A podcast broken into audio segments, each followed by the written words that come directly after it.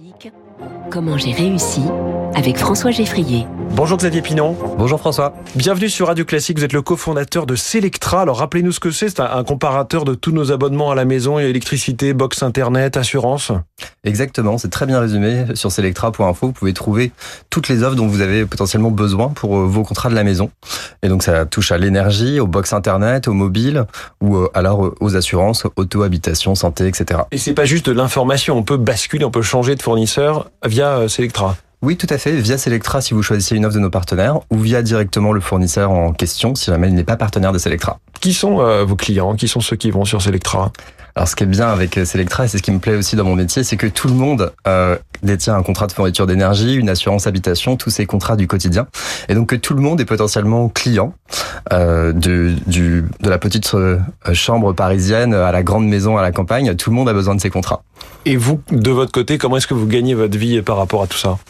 Du coup, sur chaque contrat qui est signé par notre intermédiaire, on touche une commission versée par la, de la part du fournisseur d'énergie, d'accès Internet, etc., partenaire de, de Selectra. Et ça, ces commissions, ça n'alimente pas un soupçon de, de conflit d'intérêt, que vous pourriez favoriser ceux qui sont plus généreux avec vous? Si, bien sûr, ça alimente ce soupçon. Euh, simplement, si vous allez faire le test et si vous faites la comparaison, je sais pas, des fournisseurs d'énergie sur Selectra.info, bah, vous allez avoir toutes les offres du marché qui vont s'offrir à vous et vous allez pouvoir sélectionner une offre vous-même. Et si elle est partenaire de Selectra, et eh ben tant mieux, on pourra gagner une commission dessus.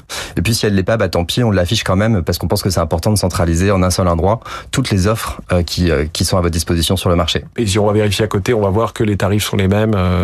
Tout à fait. Vous avez plein de comparateurs euh, différents de d'entreprises ou de ou d'autres organismes. Donc vous pouvez tout à fait vérifier ça. Et alors ça marche très bien. Vous êtes né donc Selectra, hein, je parle en 2007. Vous êtes aujourd'hui dans une quinzaine de pays avec 1700 collaborateurs, 90 millions d'euros de chiffre d'affaires cette année. Vous vous êtes rencontré avec votre associé à Sciences Po sur les bancs de Sciences Po, vous aviez même pas 20 ans. Et l'histoire de la, la, création de la boîte, c'est quasiment euh, une histoire sur une blague en fin de soirée?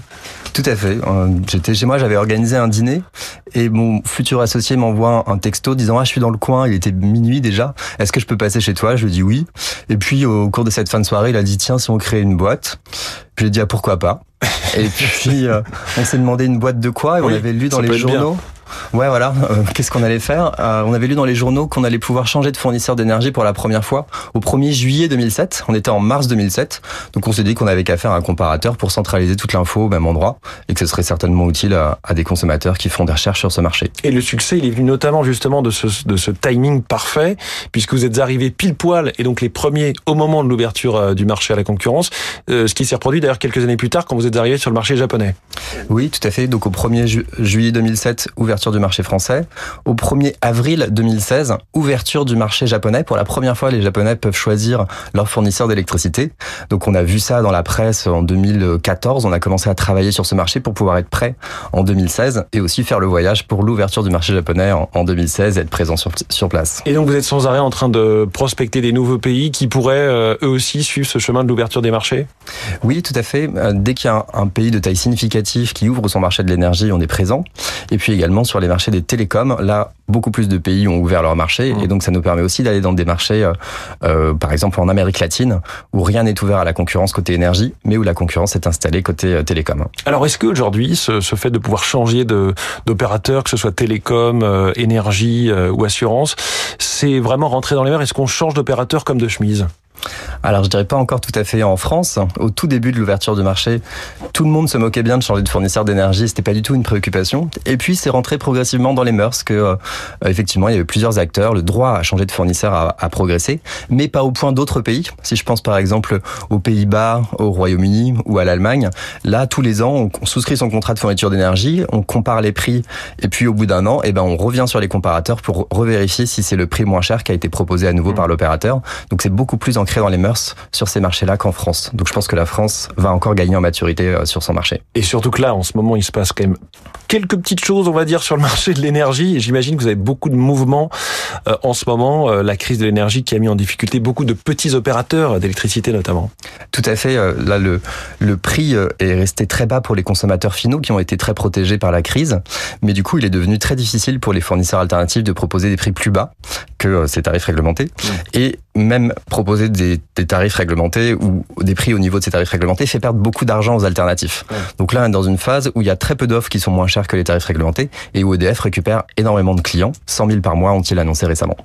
Alors, avec votre regard qui va bien au-delà du marché français, puisque je le disais, vous êtes présent dans une quinzaine de pays, est-ce que vous diriez que les ménages français, nous, euh, nous sommes plutôt mieux protégés euh, qu'ailleurs de la flambée des prix euh, de l'énergie?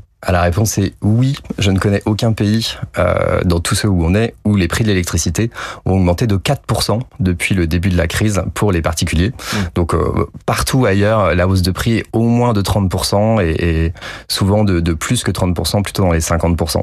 Donc oui, le consommateur français a été euh, très très protégé pendant cette crise. Là, les tarifs réglementés vont augmenter au 1er février 2023 de 15%. Donc ce sera un petit peu moins le cas. Mais même avec cette hausse, ça restera le pays qui a le mieux protégé ses consommateurs je pose une question chaque matin à, nos invités dans cette émission Comment j'ai réussi. Cette question, c'est celle-ci. Qu'est-ce qui a été le, déclic pour vous? Comment ça a fait que ça a fonctionné chez vous? Alors, euh, en fait, on a on a découvert en ouvrant notre premier centre d'appel que 95% euh, de nos clients étaient en situation de déménagement en fait, ce qui a fait que Selectra a marché, c'est qu'il y avait un besoin euh, de simplement mettre son compteur à son nom dans son nouveau logement. Et du coup, en général, on appelle au début pour l'énergie. Et puis, nous, on est arrivé aussi avec cette proposition disant, bah, vous avez la possibilité de souscrire avec nous votre box internet. J'ai déjà toutes vos informations. Je connais votre adresse. Euh, hop, ça ira vite. Pareil pour l'assurance habitation. Donc, vous voyez, finalement, ce package euh, déménagement pour des gens qui sont pressés a été un facteur clé de succès pour Selectra qu'on a identifié très tardivement. C'est souvent comme ça quand on lance un business. On a une idée en tête et puis finalement c'est un autre product market fit, un autre pivot qui finit par euh, par euh, s'avérer être le bon. Les déménagements, c'est ça la, recette de Selectra. Merci beaucoup Xavier Pinon, euh, cofondateur de Selectra, invité de Comment j'ai réussi. Excellente journée à vous. Vous écoutez Radio Classique.